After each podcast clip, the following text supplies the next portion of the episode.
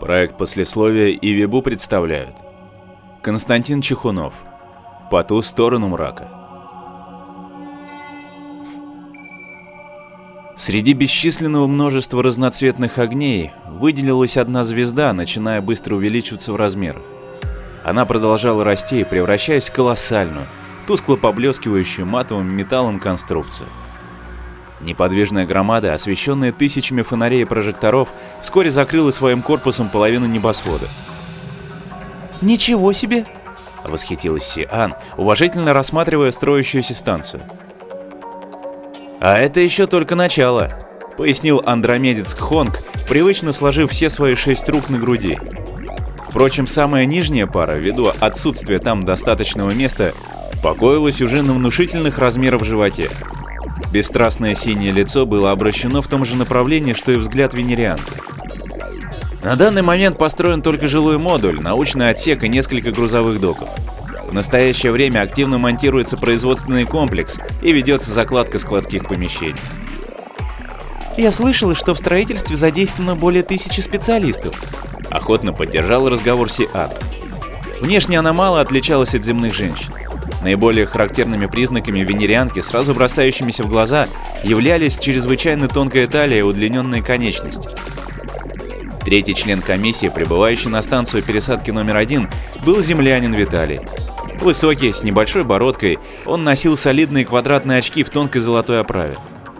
Мужчина не отличался болтливостью и, учитывая интернациональность группы, старался тщательно взвешивать каждое слово. А недавний эпизод с Кхонком показал, что необходимо контролировать еще и свои мысли. Виталий упустил из виду, что андромедцы прекрасные телепаты, и спохватился только тогда, когда Кхонг понимающе подмигнул ему после ненавязчивой мысли о трех грудях венерианских женщин. Землянин был специалистом по внутренним расследованиям и являлся руководителем группы. Андромедец занимал в комиссии место инженера и отвечал за технические вопросы. Сиана выполняла функции медика и психолога.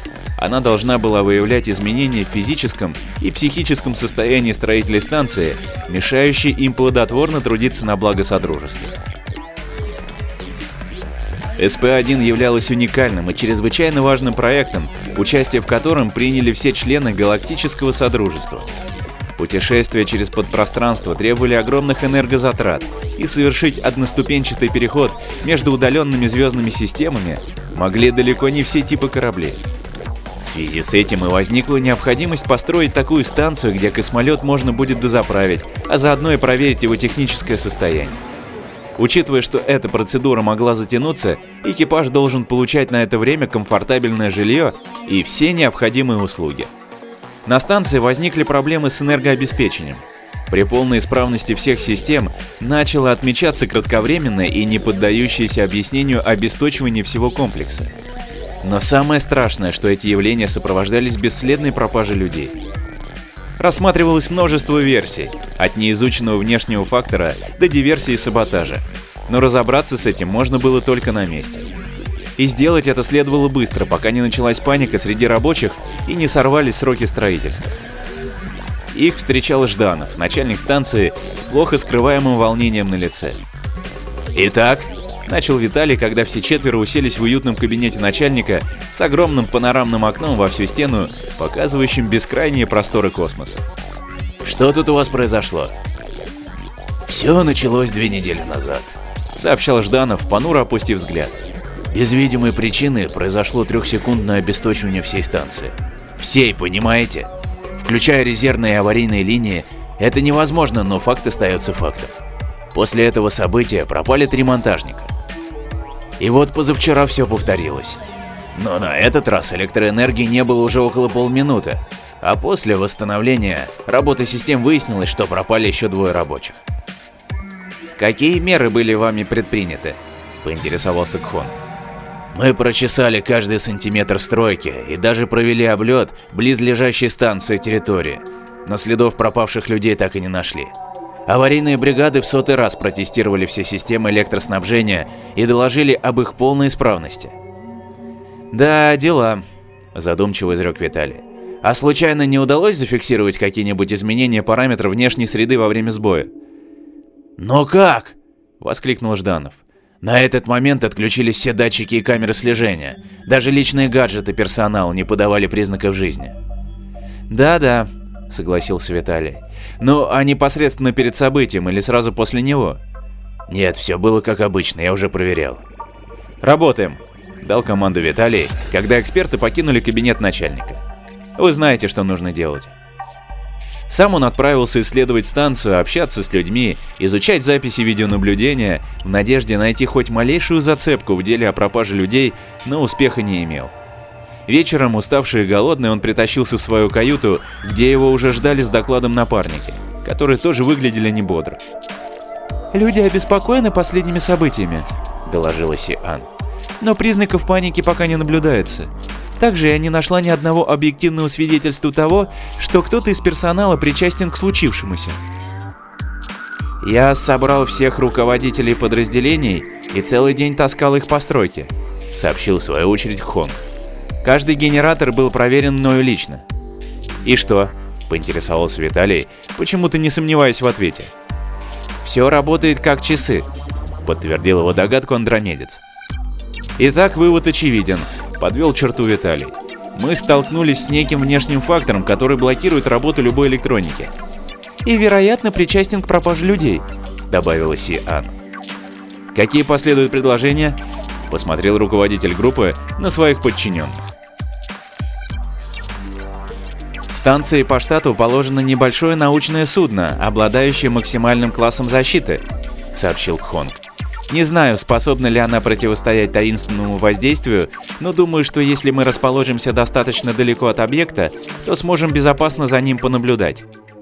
Ну что ж, согласился Виталий. Давайте попробуем, будем надеяться, что нам повезет. Сектор. Малое научное судно им подготовили в течение нескольких часов. Эксперты удалились от станции на несколько десятков километров и приготовились ждать. Все повторилось через 4 дня. «Началось!» — оповестил коллег Хонг, дежуривший в рубке. Океан огней, окружающий станцию, погас, и в космосе воцарилась непривычная темнота. Силуэт огромной конструкции отчетливо выделялся на фоне звезд, но разглядеть детали не представлялось возможным. «Давай ближе», — велел Виталий, убедившись, что приборы сектора работают исправно. «Там что-то есть», — предупредил Хонг. «Я чувствую чужое присутствие. Ключи прожектора», Поток света рассек чернильную темноту, и корпус станции лениво ответил ему тусклым отсверком металла. «Смотрите!» — вскрикнула Сиан. Вдоль жилого модуля продвигалось странное бесформенное тело, размерами не уступающее последнему. Черное, как сгусток мрака, оно стелилось вдоль борта, постоянно меняя свои очертания.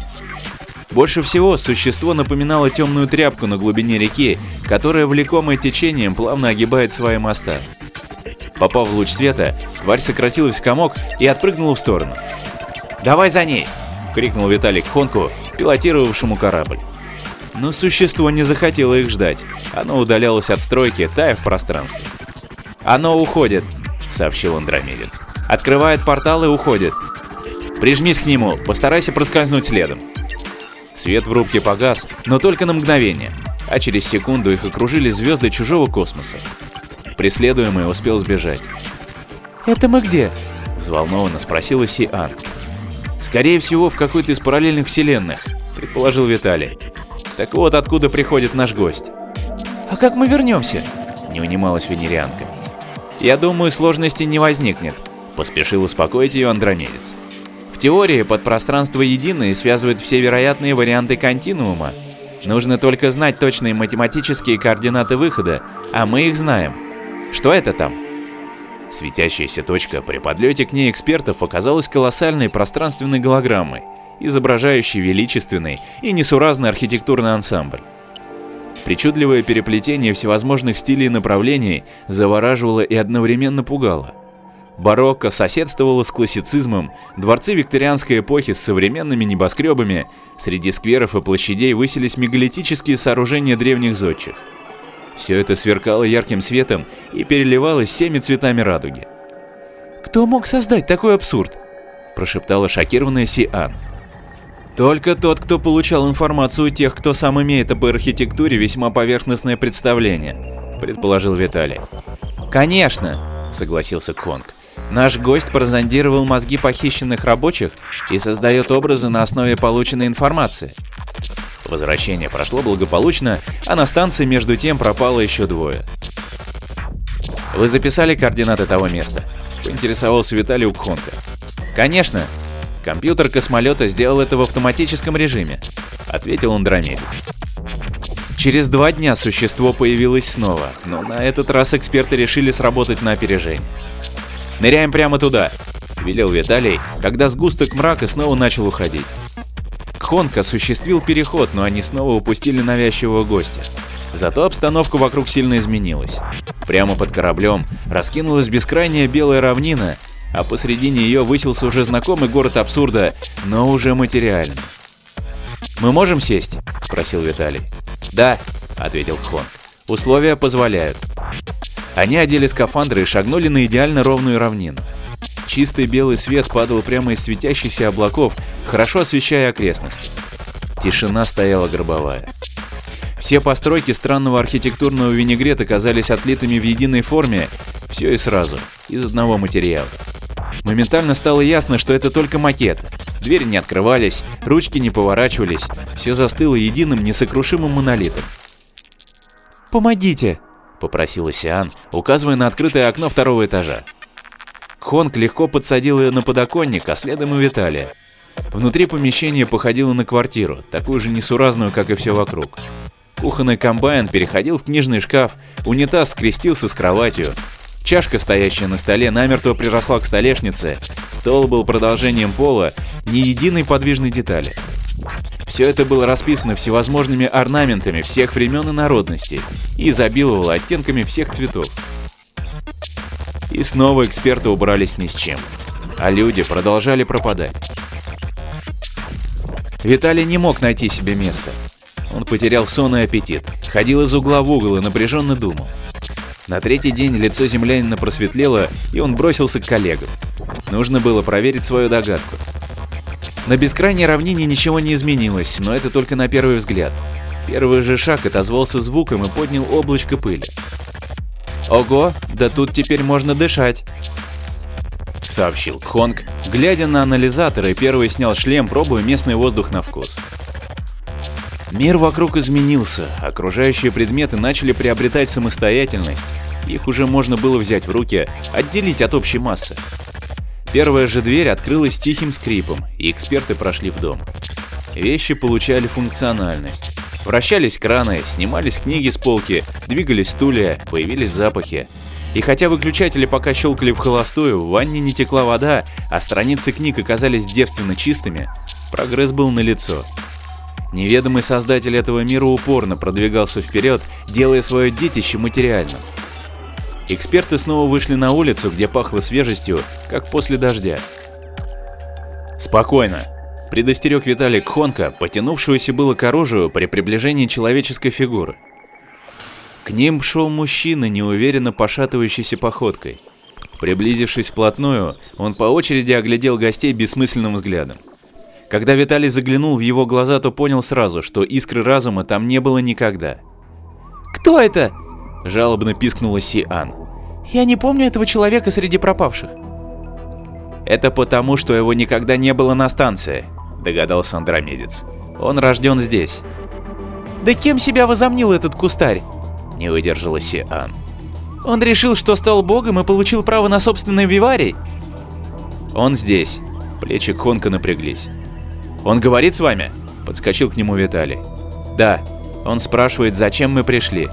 «Тогда отвечайте!» – закричал Виталий. «Скажите ему, что...»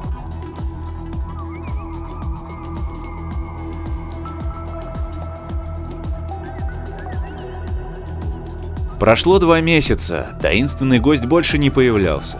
Все люди были возвращены на место живые и здоровые, только события последних дней полностью стерлись из их памяти. «И все-таки, с чем нам довелось повстречаться?» Спросила как-то Виталия Венерянка с глазу на глаз. «Я догадался, что мы столкнулись с могучим разумом», — отвечал землянин. «Обладающим громадным потенциалом, но еще совсем юным, находящимся в самом начале своего пути. Всем разумным существам свойственно любопытство и жажда познания, а удовлетворить эти чувства можно только через эксперимент. Наш темный рыцарь сумел найти дорогу из параллельной вселенной, где жил в наш мир. И первым, кого он встретил, оказались люди. Он сразу понял, что мы разумны. Не желая никому вреда, он похитил несколько человек для получения информации. А потом, с самоуверенностью, свойственной всем юным особам, решил, что располагает достаточными знаниями для создания собственного мира. «И что вы ему сказали? Как я не пытала Кхонка, он не проронил ни слова». Я сказал, что во Вселенной уже есть Создатель, и он вряд ли потерпит конкуренцию. А если серьезно, то я предостерег его от эксперимента, заведомо обреченного на провал. Ведь вдохнуть душу в свои детище способен только Творец, а без нее, как известно, полноценных людей не бывает. А если он появится снова? Не думаю. Я объяснил нашему гостю, что он создает неудобства другим разумным существам, и мне показалось, что он меня понял. А в ближайшее время я сам планирую его навестить. Зачем? Я обещал ему помочь в его экспериментах. Он очень силен, но еще совсем не опытен. Неизвестно, как сложится жизнь, а такой могучий друг мне совсем не помешает.